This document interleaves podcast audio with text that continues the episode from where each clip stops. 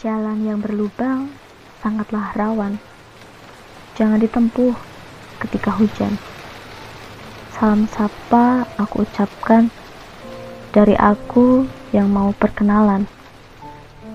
Halo, aku Anzela.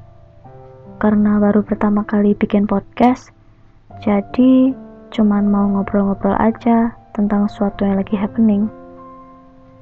Oh, jadi ini namanya menempuh hidup baru. Emangnya mau bahas apa sih?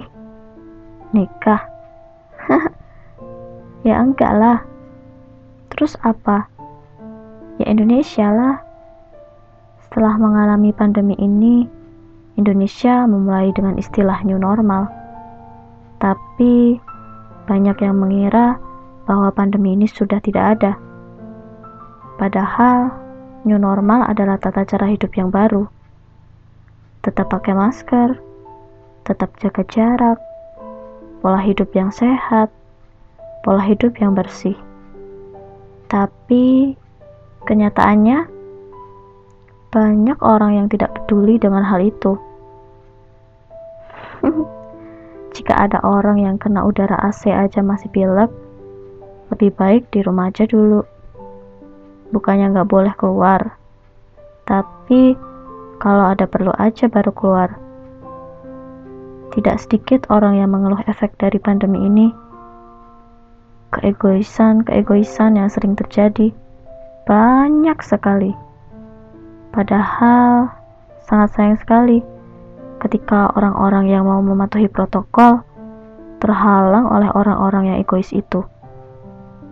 Contohnya, orang-orang yang tidak bisa melihat tanda, di mana dia harus berdiri, di mana dia harus duduk. Ada juga yang orang pakai masker di dagu.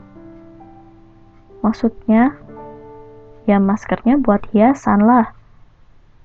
Ya, aku tahu kalau kalian yang punya antibodi kuat, kemungkinan kecil bisa tertular.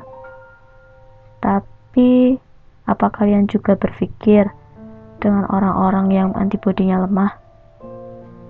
Jadi, tolonglah kita berjuang bersama-sama dalam hal menempuh hidup baru.